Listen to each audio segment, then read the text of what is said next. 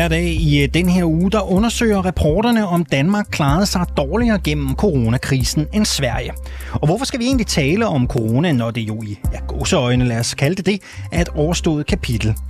Øh, det skal vi, fordi øh, der kommer en pandemi igen. Og hvis der gør det, så skylder vi jo os selv at lære af historien efter to år, hvor magthaverne har haft meget markant indflydelse på vores hverdag og frihedsrettigheder. I dag der udfordrer vi på programmet påstanden om, at den danske tilgang til corona reddede flere liv end den svenske. Og det er en vigtig historie, fordi Sveriges coronahåndtering har været prygelknappe i danske og internationale medier, hvor de blev fremhævet som skrækeksempel, og fordi det at redde menneskeliv er blevet brugt til at retfærdiggøre øh, vores øh, egne øh, nedlukninger. Regeringen har hele tiden haft tre mål for øje. For det første skal vi redde menneskeliv. Hvis færre bliver smittet, vil færre dø, og vi skal passe på vores ældre og mest sårbare. Vi har alle mærket på egen krop, hvordan man i Danmark har lukket skoler, forretninger og fritidsaktiviteter ned, indført mundbindskrav og vedtaget bødesanktioner for ikke at overholde afstandskravene forskellige steder i landet. Det har man været mere påpasselig med i Sverige. Vi har valgt nærmest to helt uh, vidt forskellige strategier. Uh, jeg, jeg vil nødig gå ind i en evaluering af, hvordan uh, andre lande uh, tilrettelægger deres indsats. Mm, jeg er i hvert fald glad for, at vi har, har valgt den strategi, vi har valgt i Danmark. På trods af Danmarks mere drastiske tilgang til bekæmpelsen af corona, kan det vise sig ikke at have reddet flere menneskeliv, end hvis man havde gjort som Sverige.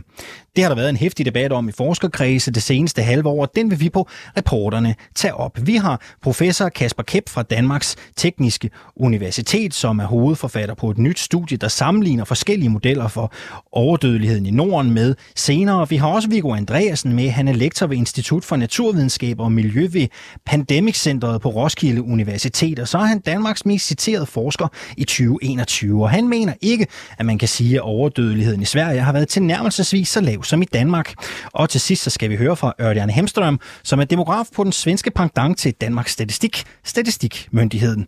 Han er påpasselig med at konkludere for meget på overdødelighedsforskellen mellem Danmark og Sverige, men retter i stedet fokus mod forventet levealder i de nordiske lande. Et studie viser, at Sverige faktisk har haft en højere forventet levealder i årene under corona. Velkommen til reporterne. Jeg hedder Alexander Vils Lorentzen. Overdødeligheden det er en øh, svær øh, størrelse, og der findes mange måder at udregne den på, og det har du forsøgt at få overblik over. Kasper Kip, velkommen til dig. Velkommen, tak du. Du er professor med særlige opgaver på Danmarks Tekniske Universitet, og så er du altså forfatter til et studie, som sammenligner modeller for overdødelighed i de nordiske lande i coronaens år 2020 og 2021. Øh, kan du ikke ganske kort øh, fortælle om dit nylige studie om overdødelighed i Norden?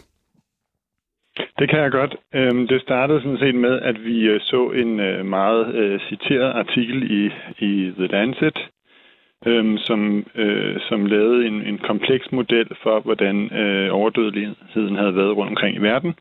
Og øhm, der gik øh, jeg ind, jeg sad her om eftermiddagen og kiggede øh, på de forskellige lande, og så kom jeg så ned til Danmark, og så så jeg, at de havde regnet ud, at der var 10.400 flere døde i Danmark, end, end man ville have forventet. Og det tal, det synes jeg bare ikke gav mening i forhold til øh, de tal, vi normalt kender, de dødelighedstal, vi normalt kender. Og så kiggede jeg lidt nærmere ind på det, så kiggede jeg på Finland og Sverige og Norge osv., og, og, og der var noget, der ikke hængte sammen, og så kontaktede jeg en række øh, professorer i Sverige, Norge, Finland og USA og England, og så gik vi sammen om at lave et, et studie, der prøvede at forstå de her forskelle. Øhm, og det viste sig så, øh, da vi lavede analysen, at der er ret stor forskel på, hvad de forskellige modeller rent faktisk får for den her overdødelighed. Måske skal jeg starte med lige at sige, at overdødeligheden, det ligesom er den ekstra dødelighed, man har i en krise i forhold til det, man havde forventet. Og øhm, man kan sige, at de faktiske dødelighedsdata, dem får vi jo hen ad vejen. Især i de nordiske lande, hvor vi har fantastiske registerdata, der har vi virkelig, virkelig gode data for dødelighed. Øhm, så når man udregner overdødeligheden, så er det ligesom den ekstra overdødelighed, øh, du har i data i forhold til det, du havde forventet. Og der viser det sig så, at øhm, den forventning, den altså varierer ret meget mellem de her forskellige modeller, vi undersøgte, fordi forventningen er jo det, der giver øh, det, man havde set uden en krise, og når man så går op til det, man faktisk ser, så den forskel, det er så overdødeligheden. Og, og det store spørgsmål, det store spørgsmål er jo så, øh, og du, du må undskylde, jeg lige afbryder, men vi skal, jo, vi skal jo nå meget på vores halve time her. Kan man ud fra det studie, I har foretaget, du har foretaget, kan man konkludere, at Sveriges overdødelighed under coronaårene har været højere end Danmarks? For det første skal man lige dele op i, øh, i, øh, i år, tror jeg, i, i to år. Altså der er 2020 og 2021, som var meget forskellige. Øh, altså WHO har jo ikke erklæret pandemien over endnu, så man kan jo diskutere. Man skal jo altid kigge på en tidsperiode. Øh, men man kan sige, Altså, diskussionen er en lille smule kynisk for det første. Altså, man sammenligner landene, og jeg ved godt, at, at du nævnte i starten, at det har man gjort meget, så jeg vil godt selv tage et lille forbehold for, de, for den her type sammenligninger allerede nu. Også fordi jeg egentlig ikke mener, at, at data helt er klar til at, at drage de helt store konklusioner, fordi vi mangler stadig noget med alder og, og kønsstrukturer i de her befolkninger, som også påvirker dødeligheden meget. Så med de forbehold, så, så er vi dog trods alt gået ind i diskussionen. Og der mener jeg så, at det selvfølgelig er vigtigt at, at adskille 2020 og 2021, fordi de viser faktisk to helt forskellige ting. Øhm, og det gør også det her studie af Jolie øh, et alt fra Max Planck Instituttet, som du nævnte lige i starten, øh, der viser øh, livsforventning. Det viser faktisk, at øh, de nordiske lande generelt klarer det fantastisk godt, inklusive Sverige, sammenlignet med, med store dele af resten af verden. Øhm, men øhm, der var meget forskel på 2020 og 2021. Og det vi har kunne se, det er, at øhm, Sverige klarede det dårligere i 2020. Det hænger formentlig sammen med, at de havde færre restriktioner, men også andre ting selvfølgelig. Det er en blanding af, af, hvad hedder det, af mange faktorer, også aldersprofilerne i befolkningerne og sådan noget. Øhm, Så... Men i 2021, der havde Danmark og Finland for eksempel øh, faktisk højere overdødelighed end Sverige, ud fra de modeller, man sådan kan sammenligne. Okay, men i 2020, der var Sveriges 2020, højst. Der var Sveriges højst, i hvert fald i de modeller, vi øh, har sammenlignet øh, stort set. Men, men i det studie, der bliver omtalt lige nu, der, der er tallene lagt sammen, og det er de, fordi den her meget omtalte Lancet-artikel, den delte faktisk ikke 22, 20 og 21 op. Hvilket er lidt uheldigt, fordi det betyder faktisk ret meget, hvilket en af årene du kigger på. Og det kunne jeg godt forestille mig, at hvis der er nogen, der der gør den her debat en lille smule polariseret, så, så kunne det jo skyldes, at de måske enten kigger kun på det ene eller det andet år. Men øh, hvis vi ser på dem i sammenhæng, hvilket man nok bør, fordi at øh, der er en vis tendens til, at dødelighed kobler mellem forskellige år. Altså der bliver flyttet øh, dødelighed fra et år til et andet øhm, gennem det, der hedder mortalitetsforskydninger. Øhm, så man bør nok kigge på dem lidt i en form for sammenhæng, eller i hvert fald dele dem op, så man kan sige, at for det ene år var det sådan, og for det andet år var det sådan. Og der ser det ud som om, at hvis man kigger på de to år sammen, så begynder Sverige at indhente det tabte, hvis du forstår, hvad jeg mener, men, øh, men, men klarede det dårligere i 2020. Hvis Sverige havde en meget højere overdødelighed end Danmark, Vil der så være nogen tvivl om det i dit studie? Øhm, Altså, det vi gjorde, det var at sammenligne en række forskellige modeller, øh, og, og deres usikkerheder analyserede vi også ret meget på. Det viser sig for eksempel, at den tidsperiode, man bruger før pandemien, altså før krisen, til at lægge den normale forventningslinje, den påvirker faktisk ret meget den dødelighed, man så, overdødelighed, man så får ud. Så der er stor usikkerhed i det. Og det er nok den allervigtigste konklusion. eller Der er to vigtige konklusioner i studiet. Den ene er, at den model, der blev lavet, den her meget komplekse model, der blev lavet i Lancet, den mener vi ikke er særlig præcis. Og, og den anden ting er, at der er meget stor usikkerhed på tallene. Det være sagt, så er der forholdsvis klar konsensus fra flere studier efterhånden, at dødeligheden var højere i Sverige øh, til en vis grad det første år, altså 2020, men var mindre end sine naboer i det andet år. Og, og i sammenhæng, der kan man sige, at de nordiske lande klarede det rigtig godt i det store perspektiv.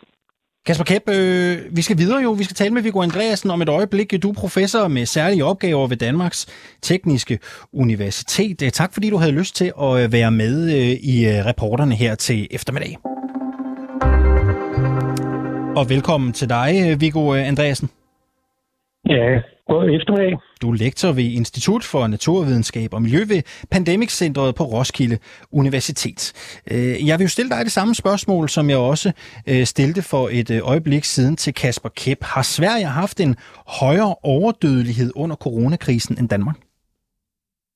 Ja, det har de helt bestemt. Hvis, man, hvis man benytter det, der er bedst videnskabelig praksis, og det er nok Kalinski og Kobaks store øh, studie, det er baseret i Sverige, så havde Sverige en markant overdødelighed i forhold til de andre nordiske lande, specielt Danmark, specielt i 2020. Hvorfor siger, øh, hvorfor siger Kasper Kep så, at det ikke er helt så let at sige? Fordi du virker jo meget skråsikker. Ja, det er fordi Kasper Kemp benytter en metode, som vi faktisk i branchen ved, man ikke kan bruge. Øh, og det har at gøre med, at Kasper Kemp kigger på den årlige dødelighed i en kortere overrække frem mod øh, øh, pandemien. Øhm, og der er det sådan, at vi ved, at der i forskellige lande er forskellige hvad skal vi sige, trends i dødeligheden. I Danmark er dødeligheden for øjeblikket voksne, og det er nogle årsager, som ligger langt tilbage historisk, men der dør cirka 500 mennesker mere fra det ene år til det næste, hvis man kigger på det over en lidt længere årrække. I Sverige er dødeligheden faktisk lidt faldende, og det har formentlig at gøre med den meget store øh, immigration i Sverige. Så, så man ved simpelthen, at man kan ikke bruge den her teknik med at kigge på årlige dødsfald i en du må, du må undskylde, jeg afbryder dig. Det er fordi, jeg er jo ikke selv forsker, så jeg skal jo bare lige have det skåret ud i pap. Ja. Du siger, at Kasper Kep bruger en metode, som øh, man godt ved ikke kan benyttes. Så ja. er forskningen vel ubrugelig? Ja, altså jeg vil sige, det jeg synes er meget spændende ved Kasper Kemps studie, det er, at han faktisk meget tydeligt demonstrerer problemet ved at bruge de her årlige dødstal, som øh, har været fremme i, i diskussionen i Danmark på det sidste. Han fortalte jo selv, at, at, at hans resultater afhang meget af præcis, hvad for nogle år han tog med. Øh, og og det, der er to ting, der gør, at, at, øh, at det giver sig afhængigt af, hvor mange år man tager med, og præcis hvad for nogle år man tager med. Det ene er som sagt det her med en trend i, hvor mange dødsfald er der fra år til år. Og det andet er, at den usikkerhed, der er mellem årene, den afhænger i høj grad af, hvor stor var influenzaepidemien det år. Øh, og det svinger meget fra år til år. Og det er faktisk sådan, at det påvirker de danske dødelighedstal med måske øh, 5-8 procent fra år til år. Øh, og så er der sådan et eller andet med, havde Sverige en stor epidemi, eller havde Danmark? Så er der øh... noget, som virkelig generer også Kasper Kemps undersøgelse, kan man se, og det er, øh, om epidemien et bestemt år falder før eller efter den 1. januar. Stoler det er sådan, at metodisk er det, er det simpelthen forkert at, mm. at, at, at lade året gå fra 1. januar til 1. januar. Fordi hvis man er lidt uheldig, så falder influenzaepidemierne før eller efter 1. januar, og det påvirker Kasper Kemps resultater. Stoler du meget. på Kasper Kemps studie? Ja. Du stoler på det? Altså, jeg stoler på Kasper Kemps studie i den forstand, at jeg er helt sikker på, at han har regnet rigtigt. Problemet er bare, at hvis man gerne vil vide noget om overdødelighed, så er man altså nødt til at benytte nogle noget mere avancerede metoder, end dem Kasper Kemp har fat i. Så, så du stoler egentlig på det, han har lavet, det er bare ubrugeligt til at bevise det, det skal bevise? Ja, og jeg, jeg kan give et sådan lidt slående eksempel. Jamen lad os lige, lad os lige, lad os lige vente med ja. det, fordi øh, Kasper Kep, han er også på linjen, øh, og Kasper ja. Kep, øh, jeg får jo lyst til at, at spørge dig, om ikke du vil svare på kritikken. Ikke? Altså du får øh, jo at vide, du kan høre i det her interview med Viggo Andreasen, at øh, den forskning, du bedriver, skal jo nok stemme. Den er bare ikke nyttig. Hvad siger du til det? Den er faktisk ubrugelig, bliver der sagt. Det øh, synes jeg lyder meget interessant. Altså, jeg kan jo starte med at sige, at det ikke er vores metode. Altså, vi sammenligner jo andres metoder her, ikke? Så det er jo ikke... Altså, det her, det er jo en Lancet-artikel, der har valgt at dele dødeligheden op i 2020 og 2021. Det er ikke os, der har valgt at gøre det. Vi undersøger det her for at finde ud af, hvad usikkerheden er.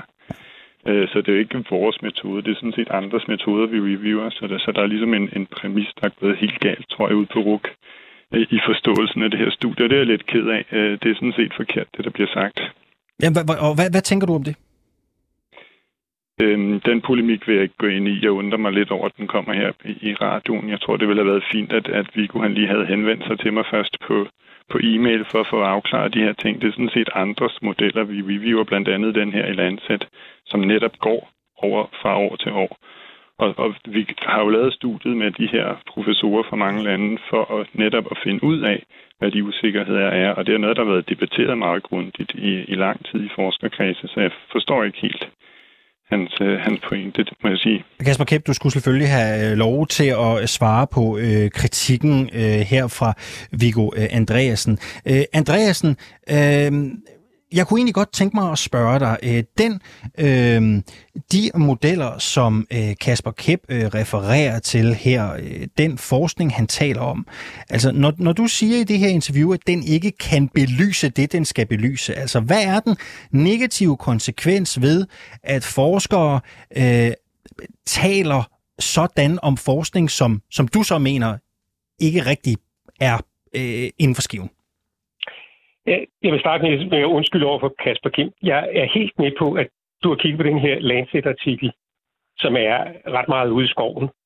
Øhm, og, og det synes jeg er et rigtig, øh, hvad skal vi sige, prisværdigt og godt arbejde. Jeg vil sige, at de her metoder med at kigge på de årlige tal, øh, dem har vi faktisk øh, kritiseret de sidste 10-15 år. Øh, så det er ikke noget, der har noget med corona at gøre. Det er simpelthen bare, at det er, er tal med en, øh, der giver en alt for stor usikkerhed. Det kan man sådan set også godt se. Men jeg synes, det er, altså, jeg synes, det er et spændende studie på den måde, at det demonstrerer meget tydeligt problemerne ved at bruge de her årlige øh, øh tal. Og, og, og hvad er den negative konsekvens ved, at man bruger de tal, Viggo Andreasen? Hvad er den negative konsekvens, ikke bare for jer i forskermiljøet, men for os som, som, som borgere, som bliver mødt af det? Hvad er den negative konsekvens ved det? Ja, jeg vil tro, at de negative konsekvenser først og fremmest er en usikkerhed på, hvad kan man mene, hvad, hvad tror man er rigtigt og forkert, og, og en lidt for stor mulighed for selv at, at vælge, øh, hvad, for nogle, hvad for nogle tal man vil tage. Så vælger man nogen, der passer med, hvad man i øvrigt mener om, om situationen.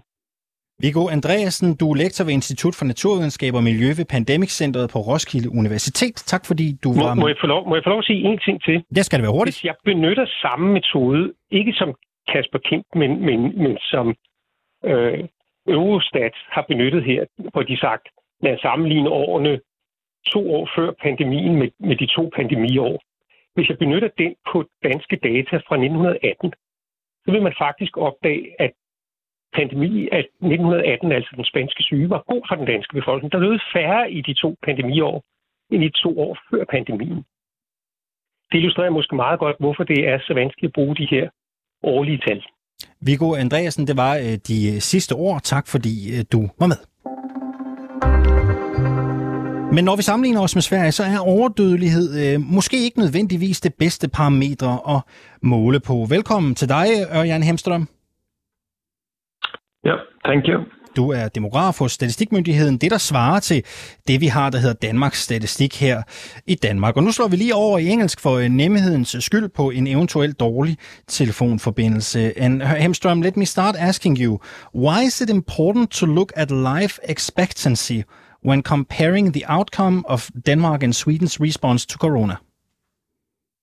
Uh, I think uh, it is um, just it has been very much discussions about excess uh, number of deaths, which is a bit uh, difficult. It doesn't take into consideration population, age structures, uh, and um, that um, populations are uh, of different size. Uh, life expectancy changes are uh, standardized, so you can you take into consideration differences in age structures between populations. And, and let's take a look at the studies. What does the study show when you look at life expectancy in the Nordic countries during Corona?